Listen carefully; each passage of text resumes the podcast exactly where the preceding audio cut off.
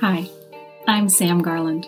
I'm an actor in Brooklyn, New York, and I believe that everyone on this planet is deeply creative. And not only that, I believe that engaging with our creativity is what connects us to our humanity and to our divinity.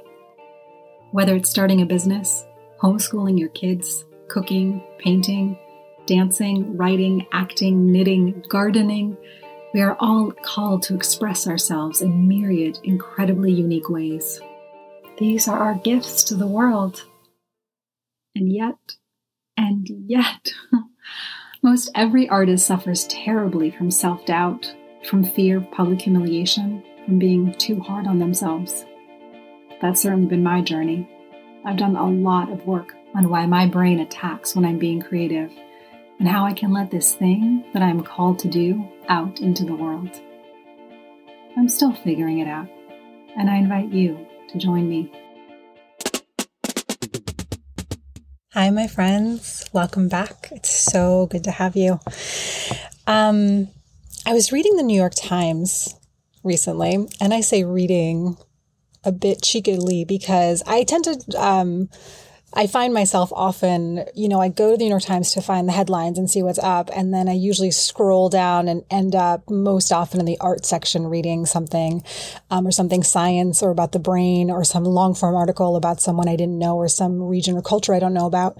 Um, so anyway, I can just see myself scrolling down. And I found this amazing new um, column, which I think I'm kind of obsessed with, which is called, um, what are they calling it? Cultural therapist. And their idea is to have readers write in questions of things that they're struggling with, and they're being answered by these cultural therapists. There's two writers who take turns talking about solutions uh, to life's problems that can be taken from art. And there's something so beautiful and so brilliant about this idea. Um, maybe kind of really matches my own heart and the reason why I'm here, right? This idea of the lessons to be drawn from being an artist, the lessons to be drawn from a life trying to figure out how to tell stories and and speak the truth that we have for ourselves, and and why people are drawn to art, and people who maybe don't want to do it full time are still drawn to it, and why it's such an intrinsic human need to both um partake, witness, uh, be an audience to art, and also create and be the artist. Um, anyway, it was this really great uh, article, and um, the author was asking, and I'll post in the show notes, but the writer, excuse me, was asking sort of, is it too late? Like, I haven't started, I forget the age, maybe in their fifties or something like that, but they hadn't started on the great big thing that they wanted to get done, and they just felt like, well, there's a timeline, right? This expires. And the cultural therapist went in and talked about, pulled examples from history of people who had started later in life and achieved success and figured out who they wanted to be as artists and what they wanted to share. Um, or maybe finally been brave enough to do it. I know that feeling. And one quote really struck me, because at the very end, what they said was, um, sort of that one of the, the best ways to create art is to worry less about time, to worry less about um, your your timeline, like where you are in your life journey, and also time in general, this idea of like, it has to get done now, today, what is the thing I'm going to produce? And what they wrote, which I really loved, was let yourself waste time as if you were born again and too immortal to know any better. Excuse me, I'm reading this through my microphone and I got it wrong. Let yourself waste time as if you were young again and too immortal to know any better. And that really struck me, right? Because, so on the flip side of this, I'm heading off on not quite a vacation, but a long weekend. I'm going to go up to a music festival upstate, um, try to find, you know, small ways to get out of town for a little bit, get out of my one apartment room where I do all of the things since the pandemic struck. Um, and yeah, find ways to just go see music and be outdoors and um, be around people. It's a whole thing. I'm very excited about it. And I'm also thinking of how I've always really struggled with taking vacations. I'm better at it now, but I'm still not great. And one of the reasons, one of the things that um, always nags at me while I'm vacationing is this idea of I haven't done enough. I should be creating right now. I haven't established my legacy yet. I don't know who I am in the world. I haven't proven myself. I haven't carved out my path. Um, it's not at all useful thought, but it's something that I am aware that I'm really driven by. And this idea of sort of downtime, of like a weekend is for relaxing. I've always found kind of weekends, and I don't know if this is a paradox, but maybe there's something about weekends. I tend to get a lot more creative flow in me. It's when I want to start writing something or working on music or um, working on a script. And I think it's because there's just extra time, right? There's time to dawdle. There's time to lay in bed. There's time to be bored. There's time when I'm not packed back to back with a day job and seeing friends and going to the theater and catching up and just doing stuff, or even going to acting class, which I love. Um, but my weeks tend to be really busy, and suddenly on my weekends, there's, there's time. And with time comes this itch to create.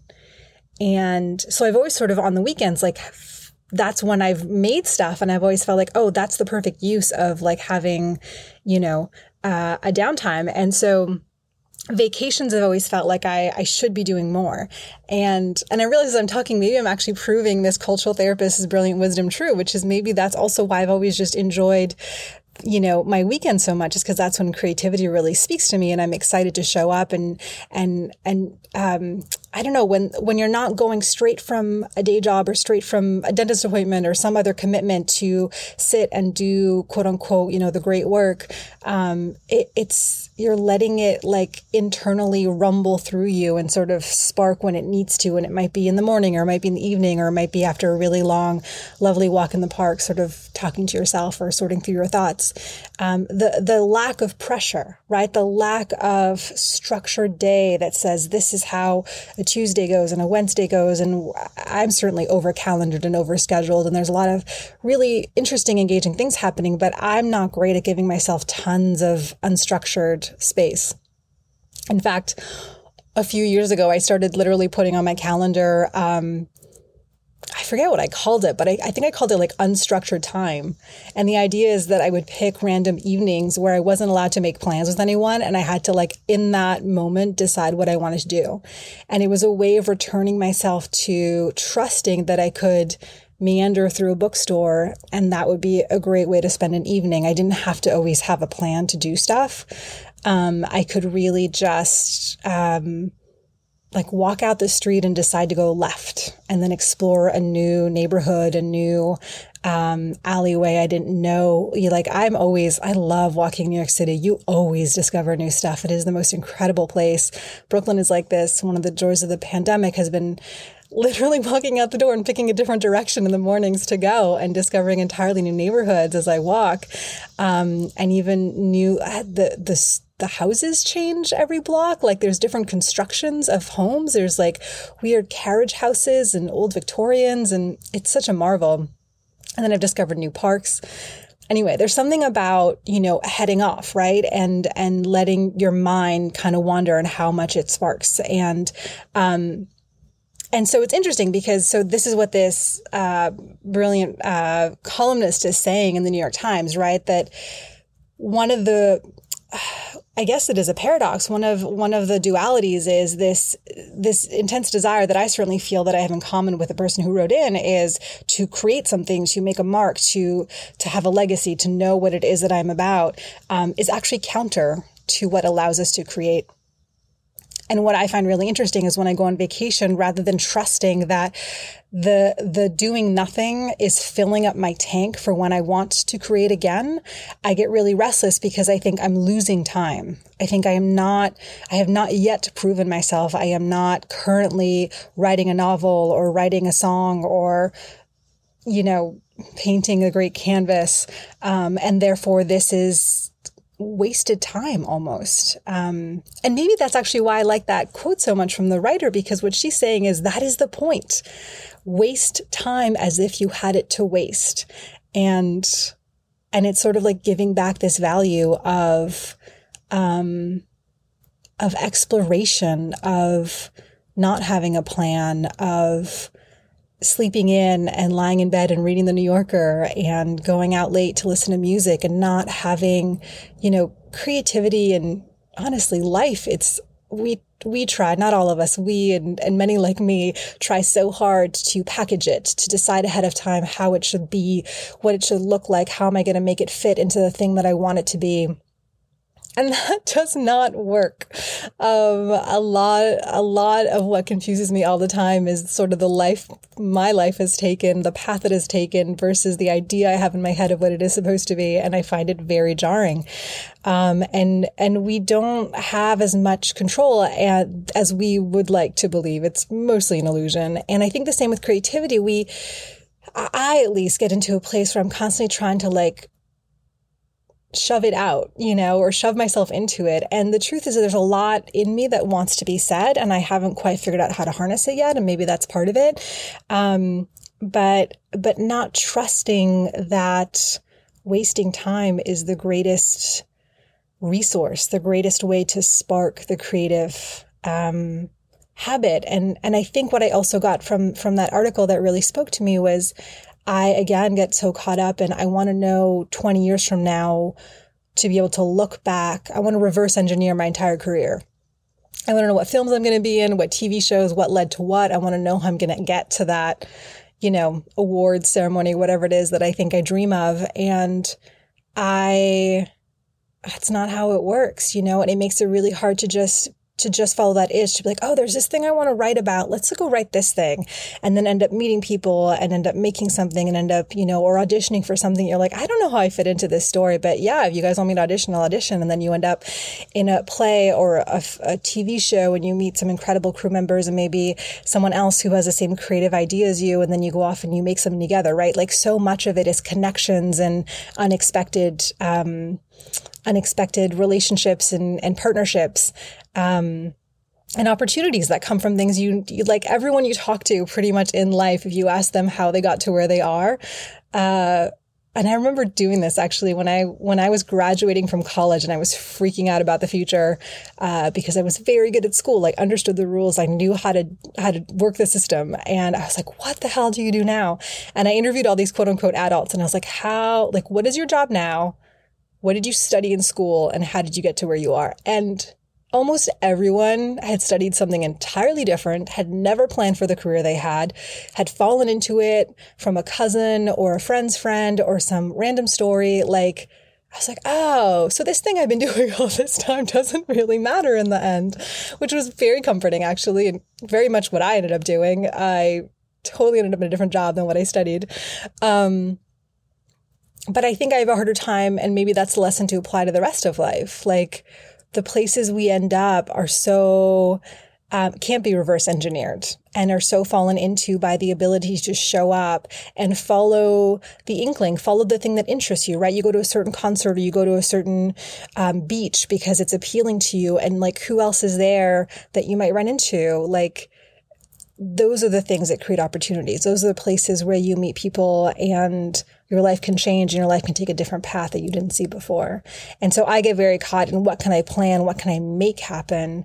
And I love this advice of actually the trying less and the listening more to, um, to, to the, to the restlessness that you have when, when you're bored is the key to everything. And so yeah, as I set off on vacation, the other thing that I will add to this, which I thought was so helpful, I have this phenomenal acting teacher that I just adore, um, Julia Crockett. She's a movement teacher. And I asked her, I think about a year ago, I was like, you know, I always, I always feel like I'm not doing enough. And kind of what is the thing that I can do when I'm not in acting class or not working on a certain scene for an audition or something, um, in order to just feel like I'm have a daily practice. And she had the most beautiful answer, which was, your daily practice is to just be alive. To just notice what it is to be human. How does your body feel when you wake up? How do you walk in sunshine? How is it when you're tired or grumpy or heartbroken? The more you have experiences, the more you have to tell in the world, and that's the only work. And I loved it, and I also was slightly terrified. I was like, oh, no, no, no, no, no. This is probably why I do the podcast, to learn these things about myself, right? Because the no, no, no was, oh, wait. Acting, I'm trying to like control something so I don't have to just feel things all the time, so I can make something of those feelings and, you know, package them and, and section them off and be like, well, this is this day's work and this is tomorrow's work and you know, have a sense of control over the randomness and the epic emotions and the epic sensations of life. And I think probably the work of the past however many years for me as I've been an artist is to surrender more and more. Um, it's also why I got into life coaching, because so much of that is saying it's okay that the world is rough. It's okay that you feel so much and so strong all the time. It's okay that this is the journey. That's the curriculum you were given. And I really needed that because um, I think with that, as with anyone's life, like there's been a lot of a lot of twists and turns that I didn't expect. A lot of things happen I didn't know how to process. And so this idea that it's all okay, we're all okay, we can go through this together, um, and it doesn't need to be packaged or or compartmentalized or broken down. You can just kind of keep walking the path, and that that is the only quote unquote work needed to being an artist is to feel your life, to let it have an effect on you. It's funny how that's both terrifying and really electrifying. I feel like I talked in so many places today, so I really hope that this uh, landed for you guys. I really wish you um, wonderful vacations if you get a chance to uh, take them. I know we are all in dire need of them. And also to really appreciate what it is to dawdle and rest and have nothing on your calendar, and how both as humans and the need to empty our minds um, or let our minds go where they will, and also as artists needing to replenish and not have a grand master plan, but rather let our inside speak to the outside. It can be such a gift. Be well.